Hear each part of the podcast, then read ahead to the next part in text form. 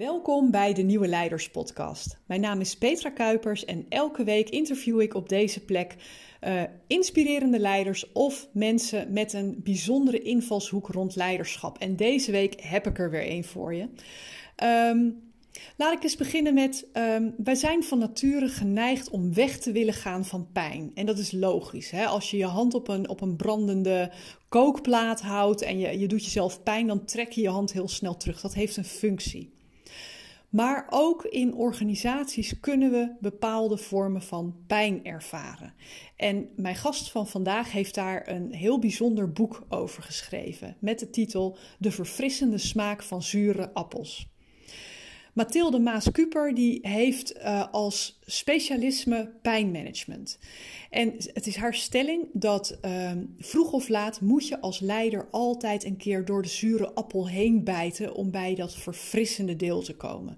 Alleen pijn en angst voor pijn maakt dat we besluiten uitstellen.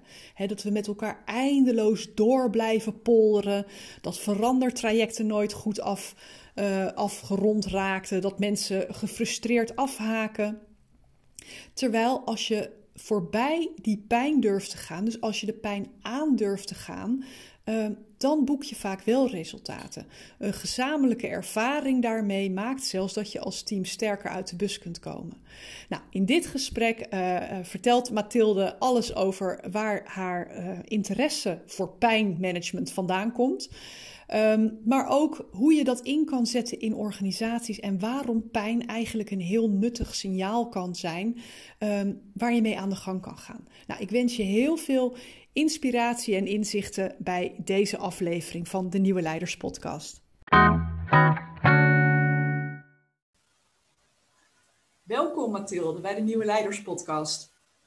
Ik uh, kan zien dat je achter in je auto zit.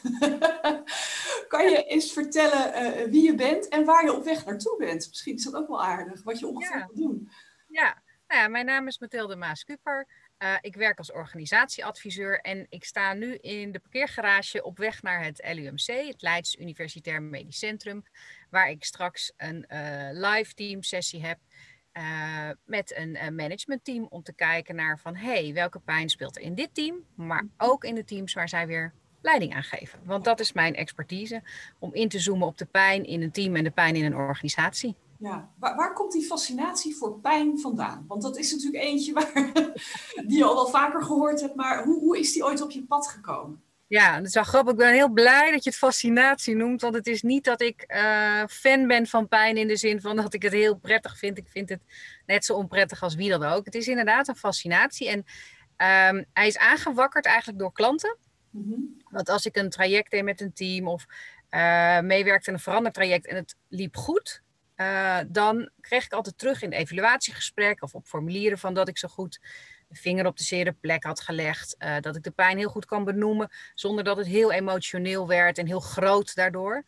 Uh, en dat kreeg ik telkens terug. En gegeven dacht ik, jeetje, dat is wel een rode draad. Ja. Um, en toen zei iemand in mijn omgeving ook van, nou, maar weet je ook niet heel veel over pijn? Dacht ik, nou, dat weet ik eigenlijk helemaal niet of ik daar zoveel over weet. Ik dacht, jeetje, laat ik eens een methode uit Amerika halen die, die daar veel van weet.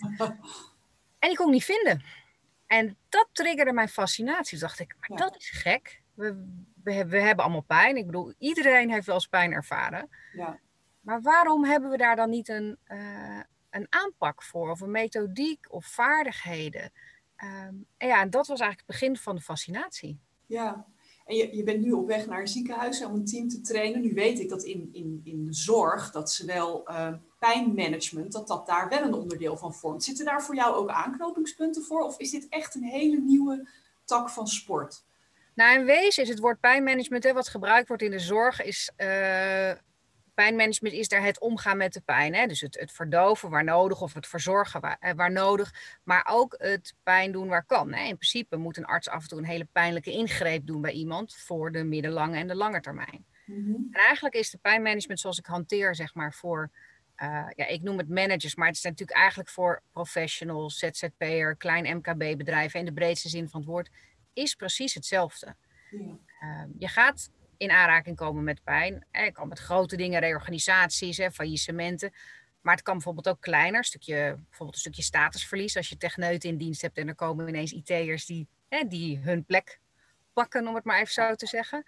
Ehm, dus in wezen hanteer ik precies hetzelfde als de pijnmanagement zoals medici. Van joh, waar moet je een stukje zorg doen en waar moet je een stukje pijn doen? Ja, en, en wat voor waarde zit daar dan in pijn? Nou, wat pijn doet, is uh, het stuurt gedrag. Ja. Uh, heel simpel. Ik, ik doe het even uitleggen met fysieke pijn, omdat we dat allemaal zo goed herkennen. Maar we hebben allemaal wel ons, onze vingers gebrand aan iets heets. Nou, dan weet je de keer daarna of afblijven of een pannenlap pakken. Ja. Dus in wezen laten we ons gedrag daardoor beïnvloeden. Uh, en dat is ook heel biologisch gestuurd. Hè? We willen er vanaf, het is gevaar, je kan, uh, nou, je kan een blaar oplopen. Uh, dus in die zin stuurt het ons gedrag ook op het moment dat er bijvoorbeeld iets, uh, een misstand is. Hè. In een ziekenhuis is natuurlijk een van de dingen is, uh, misstanden of een medische misser. Het is een enorme uitdaging om die bespreekbaar te maken. Dat is ook omdat het pijnlijk is en vaak ook heftige consequenties heeft. Ja. Dus je wil het weten, want je wil weten hoe de pijn het gedrag stuurt. Want het doet het al automatisch. Automatisch willen we er vanaf. Ja. Is het altijd een symptoom, pijn, van iets anders? Of is soms pijn gewoon het ding zelf? Uh, nou ja, voor, voor mij, hoe ik het hanteer, is eigenlijk in pijn zit de oorzaak. En dat komt dan ook weer uit de, uit de medische wereld. Dus dat je eigenlijk zegt, pijn is een optelsom van twee dingen. Eén is een pijnprikkel. Hè? Mhm. Dus stel dat ik jou knijp. Ja. is knijpen de prikkel. Maar ook bijvoorbeeld, stel jij zou heel graag een promotie gewild. Uh, en je collega krijgt die. Hè, dan is het mislopen van de promotie is ook uh, de pijnprikkel. Um, maar daar komt iets bij, en dat is een stukje emotie, beleving en gedrag. En dat is het gevolg. En dat is eigenlijk het symptoom. Dus als we het bijvoorbeeld hebben over, ik weet dat jij veel doet in verandertrajecten en projectmanagement, dan hebben we het heel vaak over weerstand. Ja. En dat is, ik weet niet of jij die vraag vaak krijgt of luisteraars van, joh, kun je de weerstand wegnemen? Ja. Achter weerstand zit vaak een pijnprikkel. Mm -hmm. En als je die weet, hoef je niet naar alle soorten weerstand en gedrag te kijken, maar kijk je, hé, maar waar zit die oorzaak? En als we dat weten, wat kunnen we dan? Dus voor mij is het veel meer, ja, het is net zoals een arts, je doet een diagnose. Ja. En een arts, dus een arts heeft ook pijn nodig om de diagnose te kunnen doen. weet, ja, je zit het in Ja. het hoofd of in het been of uh, in Ja. de vinger. Maar goed, met een arts zit je één op één en jij gaat nu zo meteen uh, in een team en je doet vaker in teams. Wat is er nodig om met een team de pijn boven tafel te krijgen? Weten teams zelf überhaupt dat er pijn zit? Uh, niet altijd. En als ze het al weten, noemen ze vaak de emotie en gedrag. En dan zeggen ze ja, ze staan allemaal bij het koffiezetapparaat, te mopperen. Of uh, hè, we hebben heel veel uitval, mensen zijn gedemotiveerd. Hè, dus ze kunnen wel vaak het gevolg benoemen. Mm -hmm. uh, maar je komt niet zo vaak bij de oorzaak. Um, en wat ik doe met een team, maar eigenlijk ook individueel, hè, voor, voor mij maakt dat geen verschil, behalve dan dat je groepsdynamica natuurlijk erbij krijgt. Um, als je ingaat op het gevolg, dan moet je het gaan hebben over emoties en wat, wat doet het allemaal met iemand. En dat kan echt heel heftig worden. Ja. En daar ga ik dus, uh, nou, ik sla het over. Dat klinkt een beetje van het mag er niet zijn. Dat is niet waar. Het mag er in alle vormen, kleuren, maten zijn. Maar ik ga dus vragen naar, jeetje, wat is hier verloren of kapot gegaan? Mm -hmm. En ik ga vragen naar, waar verlangen deze mensen naar en komt niet? Want in mijn ogen zijn dat de twee echte oorzaken van pijn. En de grap is dat bijna iedereen daar antwoord op kan geven. Meteen of gaan ze er dan pas over nadenken? We gaan er dan pas over nadenken, maar omdat ik een beroep doe op de ratio en gewoon zeg, joh, wat was hier? Wat mensen zijn kwijtgeraakt. En is het dan altijd hetzelfde? Of heeft iedereen daar een, een, persoonlijke, een persoonlijk verhaal bij? Een persoonlijke Nou, invulling van? Nou, dat wisselt natuurlijk. Hè? Van op het moment dat jij, eh, eh, laten we zeggen dat er één collega in het team was waar de helft van het team aan gehecht was en de andere helft niet. Ja, dat is altijd voor de helft van het team zeggen, ja, we zijn Henk kwijt of Marjan. Ja. Eh, en de andere helft zegt, ja, fijn hè? De pijn is weg, ja. Nou ja, dus, dus, eh, dus dat is het. En dat is ook een van de redenen waarom volgens mij eh, we het heel weinig zijn aangaan, is omdat de beleving is individueel. Ja. En zelfs bij een reorganisatie, en er wordt, laten we zeggen dat er 50 mensen ontslagen worden. Iedereen heeft daar andere beleving bij, andere emoties. De een is opgelucht, de ander is boos. En als iemand al boos is, de een schreeuwt, de ander houdt het stil. Weet je, dus het, het is echt een black box, een heel kleurenpalet. Ja.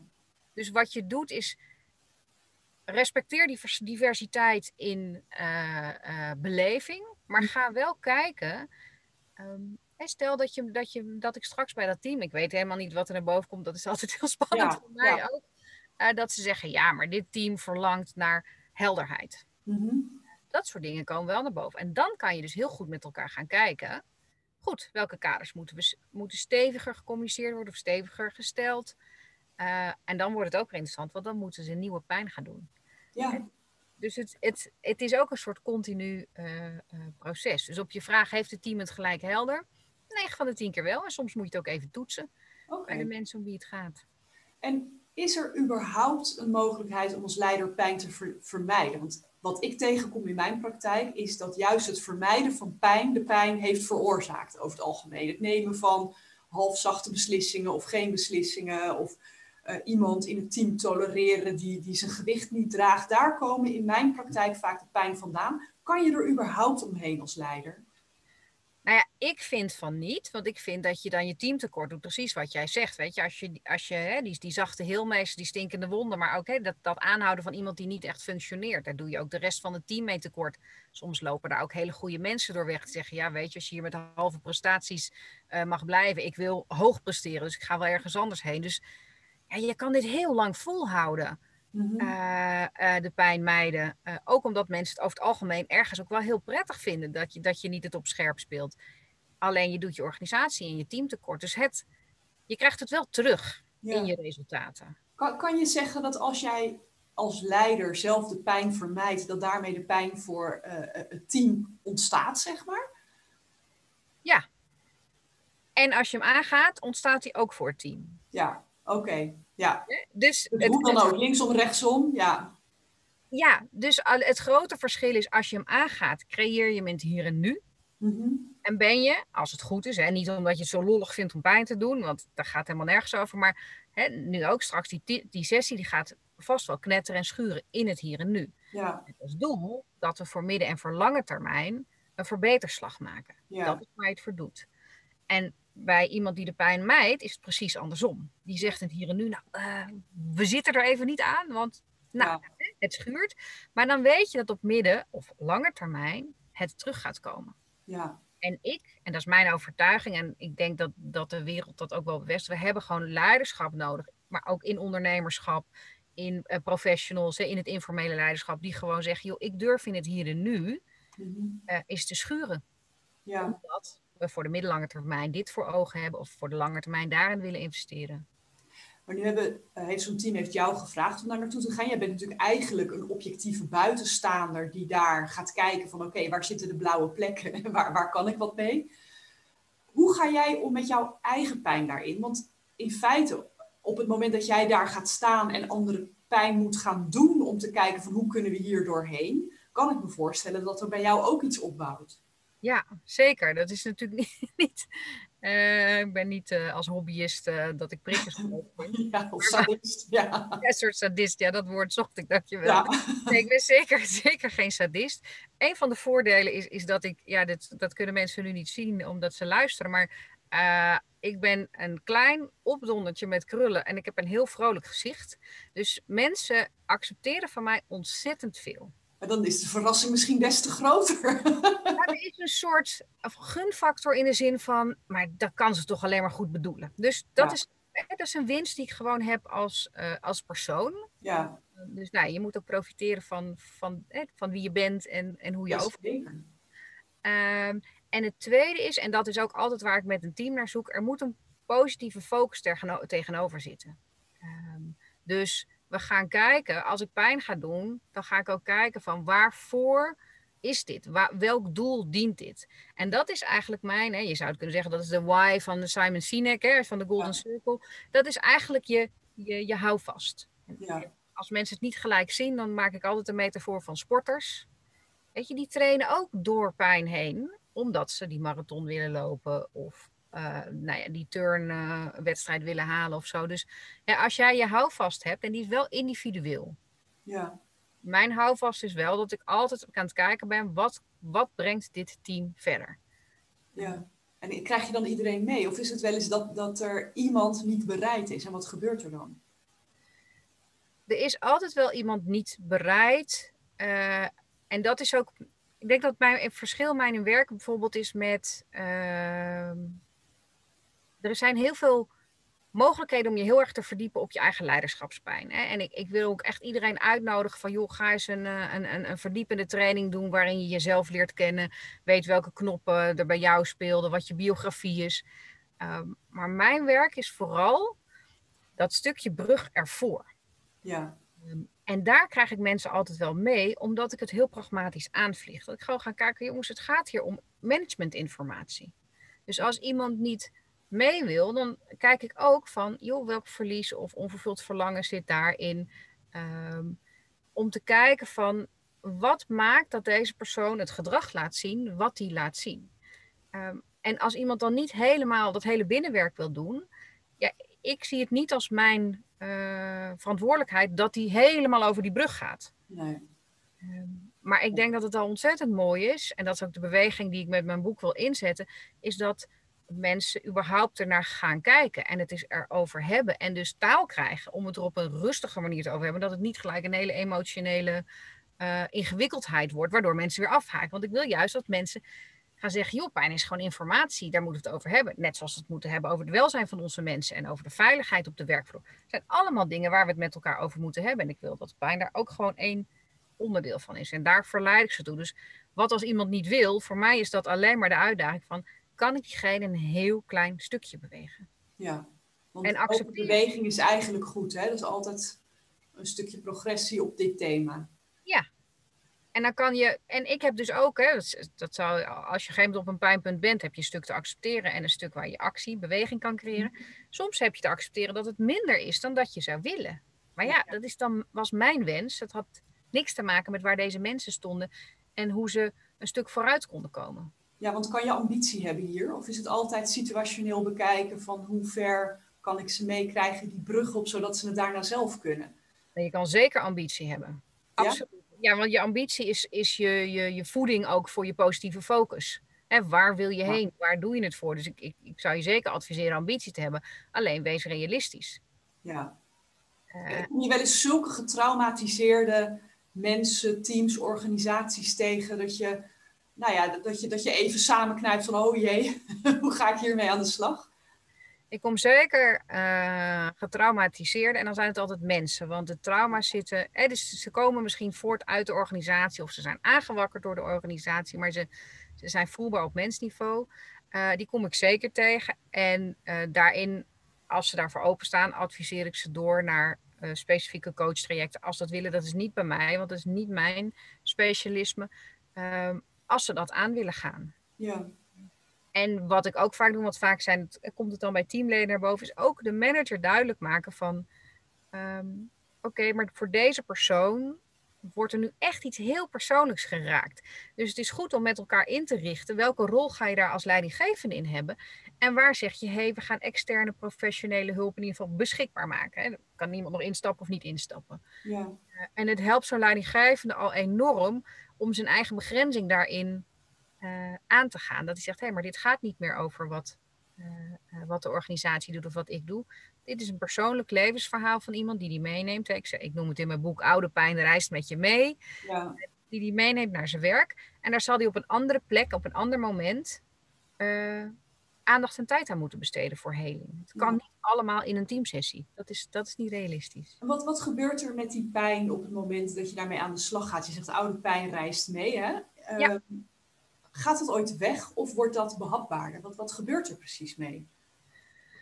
Nou, je hebt eh, voor twee vragen in je vraag. Hè? Dus wat, wat- op het moment dat je met de pijn gaat werken, maak je je slapende honden wakker, zeg maar. Hè? Dus, je, dus je moet je eerst erger voordat het minder wordt.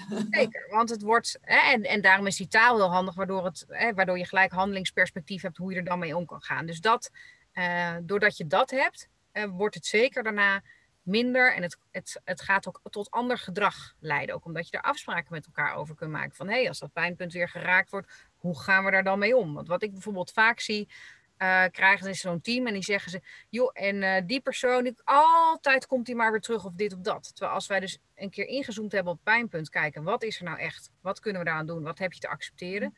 Dan komt bijvoorbeeld in die acceptatieafspraak van, joh, als je er nou last van hebt, één op één bij mij prima, maar niet meer in de teamsessie.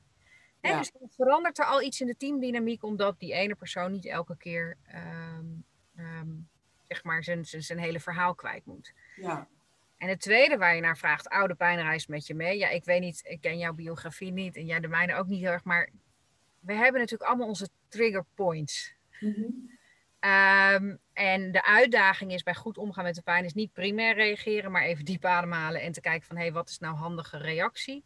Uh, maar af en toe drukt iemand op jouw rode knop en is die primaire reactie. Ja, ja, ja, ja, ja. Um, ja, en dat is wel je, eigen proces daar ook in, uh, om in ieder geval te beseffen, hé, hey, we reageren primair, uh, lukt het me secundair te reageren, maar als je een heel sterke biografie hebt of een heel sterk uh, verhaal, ik heb ook bepaalde woorden waar ik op trigger of bepaalde dingen, um, dan blijf je dat terugkomen. En volgens mij is dat ook iets wat je cyclisch terug gaat komen. De vraag is alleen, moet dat allemaal gelijk in je gedrag zichtbaar worden? Ja, of kan je daarin vertragen en een andere reactie kiezen? Ja. Wat, wat heb jij moeten doen aan je eigen biografie om dit werk goed te kunnen doen? Want je komt continu in omgevingen met mensen met pijn. Ja. En, en, jij probeert een soort ja, neutraal instrument daarin te zijn, kan ik me voorstellen. Je hebt een ambitie om ze verder te helpen. Maar wat gebeurt er dan met jou? Hoe heb je dat voor jezelf kunnen kanaliseren? Ja, nou, ik denk dat het, als je naar mijn biografie kijkt, en hoor je dat het gaat regenen trouwens? Ja, ik hoor het een beetje, maar ik denk dat het in de opname mee gaat vallen. in Leiden regent het. ja, nou de, uh, als je naar mijn biografie kijkt, dan ben ik opgegroeid in een onveilige gezinssituatie waar eigenlijk pijn aan de orde van de dag was. Dus wat een groot verschil is tussen mij uh, en denk ik veel anderen, hoop ik van harte veel anderen, is uh, dat pijn voor mij een, een, de norm is. Ja. Dus de aanwezigheid van pijn is voor mij net zo nat natuurlijk als dat je met elkaar aan de keukentafel eet, zeg maar. Ja. Um, dus dat is mijn voordeel. Um, dus ik schrik nooit van de pijn of hoe groot die is of hoe heftig of zo. Want dan denk, dan denk ik, ja, dit is ook allemaal part of life. Dus uh, als je een, een, wereldbeeld hebt, en ik denk dat dat ook wel best wel een zorg is, hoe we jongere generaties hè, door de geschiedenis heen zijn gaan ontwikkelen. We hebben natuurlijk heel veel pijn uit het leven weggenomen door goede dingen, de tandarts, uh, paracetamol, veiligheidsvoorschriften. Ja. Um, maar we leren ook heel veel jongeren niet meer om echt gewoon iets uit te zitten. En ik vind dat je dat mooi ziet aan computerspelletjes. De Mhm. tijd die je nodig hebt om iets te winnen in een computerspelletje is door de, door de jaren heen steeds korter geworden. Ja. Dus je hebt veel sneller lekker die endorfine kick. Uh, nou, ik denk dat COVID daar wel weer een ander geluid in geeft. Ik denk Ja. dat jongeren daar echt wel leren om iets uit te zitten op dit moment. eh. nou ja, de vraag is of ze het nu echt leren of dat ze vooral geconfronteerd worden met wat ze niet geleerd hebben. ja. Dat- dat is wel een interessant, want eh, heel veel hebben er ook moeite mee. En denk ik, ja, het is eerst is het allemaal vrijheid, blijheid en dan is het dit, weet je. Terwijl we hebben ze dat tussenstuk niet echt geboden, waar ze Ja. daarin konden oefenen en, en, en, en konden proberen. Dus dat, ehm, en dus, dus, dus dat gun je mensen eigenlijk. En Mhm. als je gaat zeggen van ja, waar heb jij last van? Ja, ik heb dat verduren en zo, dat heb ik zo vaak gedaan. Dat is voor mij eh, eh, routinematig. Ehm, desalniettemin ben ik ook gewoon een mens en heb ik ook gewoon mijn knoppen. Mhm. Uh, en, en, die zitten bijvoorbeeld echt op feedback, weet je. Dat, dat, eh, als ik van huis uit zoveel kritiek gekregen vroeger, dat op het moment dat er feedback komt, dat ik dat echt even zo baf altijd ontvang. Ja. En dan Ja. moet ik even duiden van, ah, maar wat wil iemand hier nou mee? En, en dan moet ik echt even de tijd nemen om een secundaire reactie. Dus ja, voor mij is het ook net zo simpel als voor alle mensen die daar zitten. We worden geraakt, je moet het even processen en uh, je gedrag daarop aanpassen. Alleen ik, mijn voordeel is dat ik het ja, gewoner ben al geworden. Ja, want wat deed je voordat je je echt met het pijnmanagement bezig hield? Want je bent organisatieadviseur. Ja, nou mijn achtergrond, ik heb eerst kunstacademie gedaan en daarna Oh. ben ik milieukundig ingenieur geworden. En, Ja. toen, en toen ben ik het vak eigenlijk van trainer ingerold uh, en gaandeweg ook gaan coachen. En daar bleek ik goed in te zijn. Uh, en zodoende steeds meer, ja, dan ga je grotere klussen doen. Uh, en eigenlijk deed ik als organisatieadviseur hetzelfde als wat ik nu doe. Ja. Alleen nu zeg ik aan de voorkant wat ik ga doen. Ja. Nou ja, en, en omdat je vertelde van hè, uh, dat je steeds als commentaar terugkreeg van je legt de pijn goed bloot, je legt de vinger op de zere plek. Dus kennelijk zocht je altijd al naar de pijn om, om bloot te leggen van wat speelt er hier nu. Maar wat heeft jou uiteindelijk de taal en de, en de tools gegeven om dit uh, als specialisme uit te bouwen? Ja, de, de reden dat ik het ben gaan ontwikkelen was omdat uh, ik geef moment realiseerde van als zoveel mensen achteraf zeggen ik heb er baat bij, nou ja, dan helpt het ook uh, om dat aan de voorkant te zeggen. En toen ben ik aan de voorkant in offertes gaan zeggen, joh jongens, dan gaan we gelijk naar de pijn kijken. En daar waren mensen minder enthousiast. Ja, haken ze dan niet af, want mensen gaan niet van, oh ja, leuk, gaan we doen. Absoluut haakten ze af. En dat was voor mij echt, ik dacht, maar wacht eens even, dat is echt vreemd. Achteraf ben je er blij mee, maar aan de voorkant wil je het niet. Um, en toen realiseerde ik me van ja, maar wacht even, volgens mij heb, heb ik iets aan de voorkant te doen. En daar heb ik ook echt wel een jaar mee gestoeid van hey, ga ik die plek innemen van uh, degene die aan de voorkant zegt, jongens, je moet iets met de pijn. Want dat is, ik heb ook heel veel advies gehad van mensen, doe het vooral niet, gebruik een ander woord, ligt niet lekker in de markt. Maar toen zei ik, ja, maar als ik al niet durf het woord in de mond durf te nemen, hoe kan ik dan uh, de leiders van de toekomst, hè, de, de, de, de, ondernemers, de, de professionals, zeg maar, vragen om het aan te gaan. Als ik het al niet aanga. Dat is ja. practice what you preach. Ja. Um, dus toen dacht ik, ja, de, en wat ik zei, dacht ik van, nou, ik wil dat aangaan. Ik wil dat op de kaart zetten. Ik wil mensen dus ook, want dat zie ik heel vaak in mijn werk ook, dat mensen zeggen, ja, nu weet ik wel wat het probleem is, maar hoe nu verder? Dus ik mhm. wilde echt antwoord geven op, ja, hoe dan verder? En daarom ging ik inderdaad in Amerika op zoek naar de hoe nu verder ja. methode. Ja, en toen ik die niet vond, dacht ik chips. Ja, ja die heb ik een opdracht. Ja, zo. En um, nou, toen ben ik gewoon gaan kijken, gaan kwantificeren. Wat doe ik nou? Kan ik daar stappen van maken? Uh, nou, en ik ben heel veel gaan lezen eromheen. En met mensen gaan bespreken. Is dit echt wat ik doe? En nou, zo is het gaan ontwikkelen. En op een gegeven moment was het de methode er. En toen zei iemand, ja, als je je verhaal echt verder wil brengen, moet je het ook in een boek zetten. dacht ik, oké, okay, dan gaan we... dus was ja. ik ook gelijk enthousiast, maar ik dacht, het is wel waar. Ja, nou ja, en die is er nu dus, hè? Sinds uh, twee weken, geloof ik. Ja, we hebben twee weken geleden echt officieel gelanceerd, maar half februari kwam die op de markt. Oké, oké. Okay. En wat, wat heeft het schrijven van het boek jou geleerd? Um, nou, wat heel grappig is om te vertellen, is, ik, ik, ik weet niet uh, in hoeverre er veel organisatieadviseurs of zo luisteren, maar hoe ik de, de, onze wereld ervaar, is dat het schrijven van een boek je status geeft.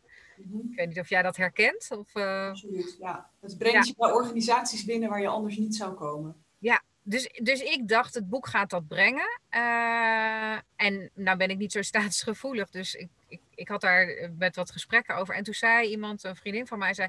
Maar doordat jij, want ik was elke keer dat boek aan het herschrijven en aan het herkousen. Maar doordat je die, elke keer die loop doorgaat, ben je wel de betere expert dan daarvoor. En toen dacht ik, verrek, ze heeft gewoon gelijk. Ja. Want in zo'n boek moet je het echt pakbaar opschrijven. En een lezer die mij totaal niet kent, nooit met mij gewerkt heeft, nooit met mij gesproken heeft, moet kunnen snappen wat bedoelt ze nou. Ja. Uh, dus het heeft mij wel echt nog scherper van oké, maar deze taal, dit is logisch voor de ander. Weet je, dit kan iemand doen die niet uh, uh, het, zeg maar, mijn DNA heeft. En, ja. Dus het heeft mij echt wel nog meer aangescherpt van maar hoe breng ik dit verhaal? Ja, want je vertelde in het voorgesprek ook hè, dat het voor jou echt is om het, het, de bewustwording wakker te maken eigenlijk, maar ook om mensen de eerste tools, taal, handvatten te geven om ermee aan de slag te gaan. Wat, wat, wat zou je ze kunnen zeggen als ze denken van oeh, als ik dit hoor, hier hebben wij ook nog wel wat te doen. Waar beginnen ze?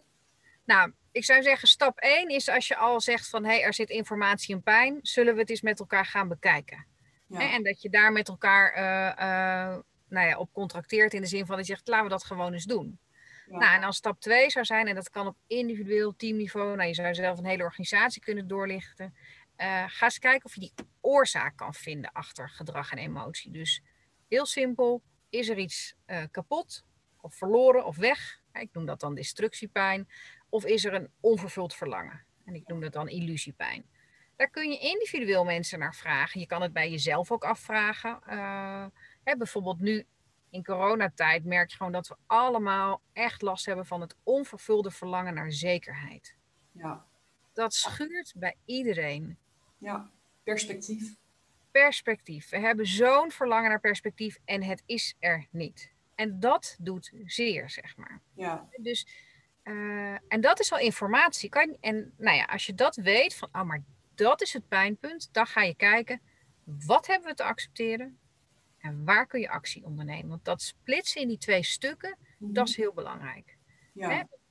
Als je gaat hebben over perspectief, er komt niet 1, 2, 3 perspectief. Ehm, dus we hebben best wat te accepteren nu. Even als ik het breed pak voor de crisis die iedereen raakt. Uh, maar er zijn actiemogelijkheden. Ja. ja, dus je kan ergens ook weer de regie pakken op de dingen waar je wel invloed op hebt. Ja, en je kan ook regie, regie pakken op je acceptatieproces. Ja. Door misschien gewoon eens met elkaar daar. Uh, ik heb uh, mijn man thuis is een enorme mop dat is zijn acceptatieproces altijd. Die zegt, ik moet gewoon even nu een uur mopperen over... Ja, wat er allemaal niet deugt, ja.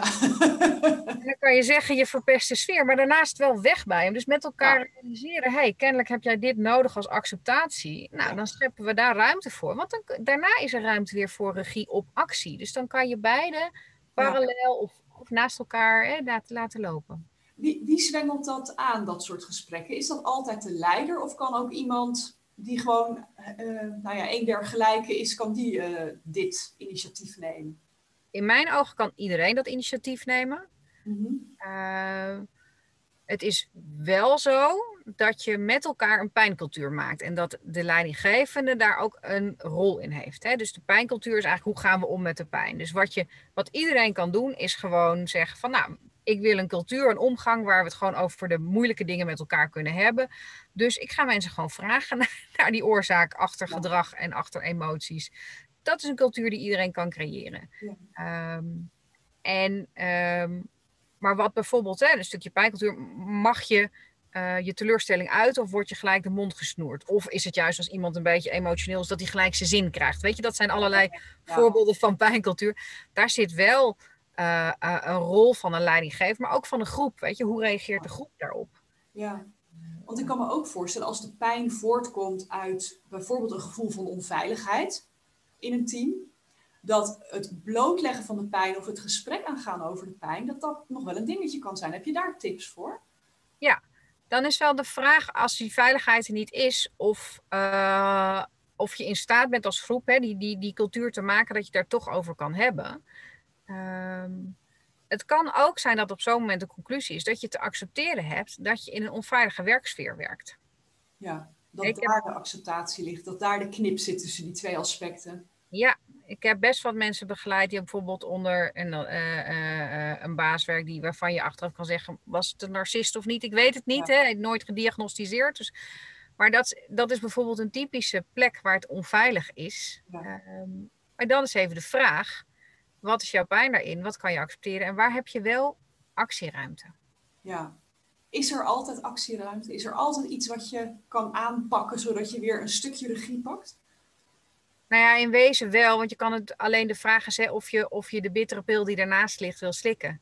Hè, want uh, ik had laatst een gesprek met iemand, hè, om het maar even heel klein te maken, die wilde salarisverhoging en het kwam niet. Ja. Ja, weet je, die, die had een aantal keer aan de leidinggevende al op de kaart gezet, uh, op de agenda gezet, gevraagd, het komt niet. Ja, wat is dan de actieruimte? De actieruimte is of uh, kijken of je op een andere manier een promotie kan krijgen met een ander project of een ja. opleiding of nou, een andere uitdaging. Of je gaat weg. Ja, ja. En soms is het zegt, ja, maar ik wil niet weg, want dit is mijn zekerheid. Is, maar dan heb je dus te accepteren. En dat, dan wordt het best een bittere pil, weet je. Dan, dus het vraagt soms veel een acceptatie. Ja. En accepteren, hoe kunnen we dat leren? Want dat is denk ik nog de allergrootste op dit moment. Acceptatie ja. is, is een woord wat heel makkelijk klinkt, maar waar volgens mij de grootste bottleneck zit om ermee om te kunnen gaan. Ja, nou ik denk dat uh, dat varieert van gewoon uh, uh, de pil doorslikken met een glaasje water tot een, een levenslang rouwproces. En alles daartussenin zit. Ja. Uh, dus ehm, het allerbelangrijkste want hoe dat proces eruit ziet, verschilt per persoon. En, hè, dus, dus dat is ook iets heel. Het is gewoon, gewoon handig als leidinggevende dat weet. En ook, ook professionals, collega's, van joh, iemand zit in een acceptatie, dat vraagt nog wat. En dat je ook gaat, ja. verschillen gaat zien. En niet gaat zeggen, hé, hey, jouw acceptatieproces moet hetzelfde zijn als de mijne. Want ja. Schiet het op met je acceptatie. Ja, ja precies. Je vindt het nu wel klaar. Nou, dat dat kan je natuurlijk bepalen. Wat allerbelangrijkste is daar is de voorkant. Acceptatie begint pas als iets onveranderlijk is. He, dus op het moment dat, nou even dat voorbeeld van de salarisverhoging, als zo'n leidinggevende blijft zeggen, ja, misschien volgende maand, of misschien als dit, of misschien, dan zal nooit een acceptatieproces op gang komen. Want iedereen kan blijven, om, iemand kan blijven onderhandelen. Ja. ja. En, daar komt het weer op, inderdaad. Dan is de pijn bij de leidinggevende misschien nog niet direct, omdat die even pappen en nat houden. Maar de pijn aan de andere kant wordt daarmee wel chronisch. Wordt zeker chronisch, want je gaat dus niet die splitsing op van acceptatie. En hoe pittig acceptatie ook kan zijn, hè, makkelijk woord, maar kan best een proces zijn. het moet überhaupt op gang komen. Ja, ja, die voel ik. Nou heeft jouw boek tot slot nog even een hele mooie titel. Kan je eens vertellen hoe die heet en hoe je aan die titel komt? Wanneer kwam, viel die je in of hoe, hoe ontstond dat? Ja, de titel is De verfrissende smaak van zure appels. Ja. Eh, nou, we kennen allemaal wel de Granny Smith, de zure appel. Ja, die zat een mooie te kaft, een mooie roze kaft met een prachtige knalgroene schil erop. Ja. ja. Ja, die knalt ook. En het was zelfs voor mij schuurde die een beetje. Want ik hou helemaal niet van roze. Uh, maar toen ik dat zo een beetje vroeg aan wat de ontwerpers zeiden, ja, maar, en, en ook aan de, aan de uitgever zei, ja, maar het komt overeen met je boodschap. Dat het niet altijd even mooi en fijn. En, hè, dus dat, dat het best wel schuurt en knettert en knalt. Ja, dan gaan we er inderdaad voor. Uh, de, boodschap achter de titel uh, is natuurlijk, nou ja, als je, en een appel kan heel zuur zijn, maar er zitten vitamine in, er zitten goede dingen in, hè, er zit informatie in als je het naar de organisatie vertaalt. Dus soms moet je even doorbijten om dat tot je te kunnen nemen. Um, uh, ik heb hem niet zelf bedacht en hij is me ook niet komen toevallen. Want ik, we waren ontzettend met de uitgever op zoek naar wat is nou een titel die uh, de positiviteit uitstraalt. En dus mensen wel uitnodigt om naar die pijn toe te gaan, want dat is het doel van het boek. Ja. Mm -hmm maar die wel de lading dekt. Dus die niet uh, een soort loze belofte is van, uh, goh, als je dit doet ben je voor altijd gelukkig of zo. Of ja, dat, ja, is gewoon niet waar, weet je. Dat, dat is gewoon Moeiteloos door de pijn heen, ja. Ja, zoiets. dat is gewoon niet waar. En, het, en, en, dat vind ik, nou, ik, ben, ik, ik, ik vind het wel belangrijk om een waarheid neer te zetten in de zin van dat het klopt. Uh, en wat ik gedaan heb, en ik vind daarin uh, social media echt heel leuk, gewoon hulpvragen uitzetten. En ik gebruik LinkedIn daarvoor. Ja. Op een gegeven moment heb ik gewoon uh, uitgezet op LinkedIn. Dit is de boodschap van mijn boek. Ik wil pijn agenderen. Het is een onderwerp waar mensen van nature vanaf willen. Heeft iemand een idee voor een positieve titel, waardoor je uitgenodigd wordt om naartoe te gaan? Nou, toen kreeg ik allemaal suggesties. En iemand uit mijn netwerk, die heel toevallig van schoolplein vaag ken, die ja. schreef daarin van, nou, de verfrissende smaak van zure appels had je meteen zoiets van ja, dat is hem. Ja, en de uitgever Monique Linzen had dat ook van ja, dit is hem. Dit, dit is, het dekt de lading, het is positief. Maar het is ook wel heel duidelijk dat het gaat over iets pittigs. Nou, het grappige is, we zaten natuurlijk in het, in het vooroverleg, hadden we het even over het proces van een boek krijgen, hè, een boek maken en, en daarna een soort van ontzwangeren. En het deed mij ook wel denken aan ehm, eh, de baringspijn die er vaak is, ehm, die ook een functie heeft, namelijk dat je je hecht. Dat, dat daar van alles op gang komt waardoor je je gaat hechten aan elkaar. Dus soms heeft pijn ook een verbindende functie. Als je met elkaar door die pijn heen bent, dan komt er daarna iets vrij wat maakt ehm, nou ja, dat, je, dat je samen iets overleefd hebt. Ja, nou, dat zeg je heel mooi. Die verbindende kracht van pijn, hè, dat is ook als je met elkaar verhalen deelt uh, dat is wel echt een kracht die uh, uh, van onschatbare waarde is. Ook bij teams met nieuwe mensen. Want ik heb onlangs een team begeleid waar de oude club de oude pijn had en de nieuwe club niet. Het was, was ontzettend spannend. Van, ja, moet je de nieuwe mensen dan betrekken? Juist. Okay. Door de verhalen te delen en ze achter te laten, omdat we er op zo'n, op zo'n rationele manier over verlies en eh, onvervuld verlangen mhm. over praten werd het voor de nieuwkomers helder van, oh, dit is jullie verhaal. Wat goed dat jullie hier dat dit delen en dat we hier ruimte voor krijgen. Uh, en had het een enorm verbindend effect. Want het hoefde niet meer mee naar de toekomst, maar het creëerde wel het vertrouwen, we kunnen het hier over alles hebben. Ja, mooi. Dan zet je eigenlijk de toon voor de toekomst daarmee. Ja. Mooi. Waar kunnen mensen meer vinden over jou, over je boek? Uh, over mij kun je op mijn bedrijfspagina, dat is www.entameer.nl. Die zal ik ook in de show notes zetten voor de geïnteresseerden. Ja, daar staat, nou ja, er staat sowieso een pagina over mijn boek, maar ook over mijn advieswerk en de trainingen die ik geef. Want ik werk ook gewoon voor individuen. Uh, geef ik losse, losse trainingen. Um, ja, en het boek is gewoon eigenlijk overal te bestellen. De verfrissende smaak van zure appels. Bij je lokale boekhandel. Lokale boekhandel roep ik dan altijd, ja. Zeker, ja. Zeker doen. Ik doe dat ook. Vanmiddag heb ik een signeersessie bij de boekhandel Paagman in Den Haag. Juist. Oh, leuk. Ja. ja. dus, maar hij is natuurlijk wel overal verder te bekrijgen. Dankjewel. Ik vond hem heel boeiend. Heel veel om over na te denken. Dankjewel.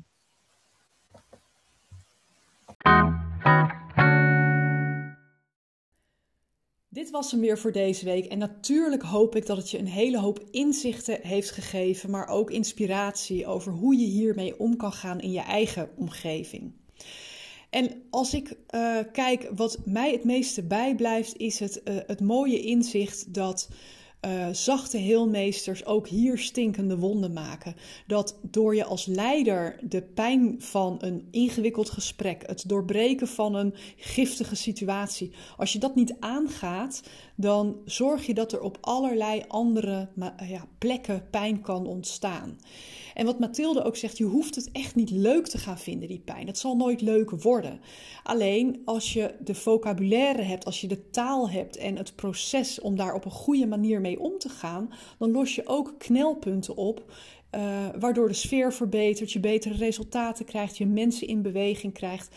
Dus het is belangrijk om um, de goede taal en de goede manieren te vinden waarmee je uh, daar aan de slag kan gaan. Nou, ik hoop dat deze aflevering je daar de goede inzichten voor heeft gegeven. Volgende week heb ik weer een heel mooi en bijzonder uh, interview.